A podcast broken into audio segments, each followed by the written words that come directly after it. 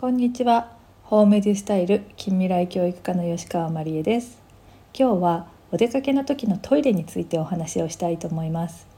寒くなってきたので、えー、お出かけをした先で急にお子さんがトイレに行きたいって言って困ったりすることもあるんではないでしょうか。生理的なことなので起こることはできないんですけれども予定とかがあったりすると困りますよね。であの親御さんは皆さん出かける前に必ず「トイレ行って」ってお声がけされていると思うんですけれども「今行きたくない」って言われて「知らないわよ」っていうふうに言っているとやっぱり後になって肝心な時に「トイレ行きたい」って言われるで「だから言ったでしょ」というような会話をよくトイレで見聞きすることがあります。でこういう時にどうしたらいいのかということなんですがまずトイレは行きたくなったら行くんではなくて行ける時に行くっていうのを、えー、徹底しておくというのがいいと思います。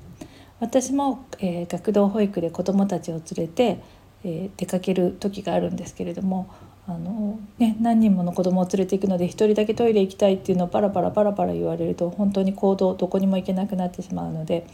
えー、子どもたちにトイレきちんと行かせるっていうことは大切なことです。で出かける前に私も必ず声かけしてます。そうするとトイレ行ってきてって、えー、今行きたくないさっき行ったばっかりっていうのはこれは想定の範囲です。でここで「あっそう」って言って「じゃあ知らないわよ」って引き下がってしまうと、えー、後々大変なことになってしまいます。じゃあどうするかというとですね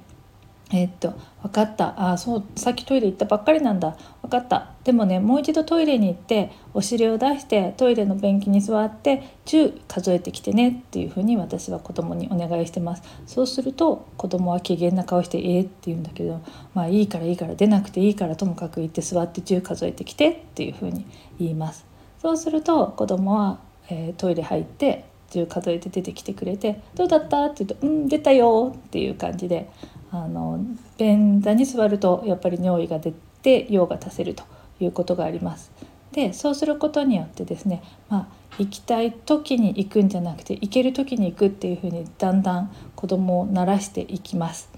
であのそういうふうにそれ習慣にするともうあのしばらくするとトイレ行ってっていうとトイレ行きたいから行くんじゃなくて行けるから今行くんだっていうふうに子どもの体とか考えも変わってきてくれます。でもちろん外出先でまた次の移動先に行く時にあの綺麗なトイレとかがあったらあここにちょうどいい場所にトイレがあるから今子供行かせちゃおうっていうことであトイレ行ってきなさいここに綺麗なトイレがあるからっていうふうにしておくとですねあの肝心な時トイレの全然ないような場所でトイレ行きたいって言われて困ることがなくなると思います。ということで今日のポイントはトイレは行きたくなったら行くのではなく行ける時に行くよう習慣づけておくと良いと思います。今日のお話は以上です。また聞いてくださいね。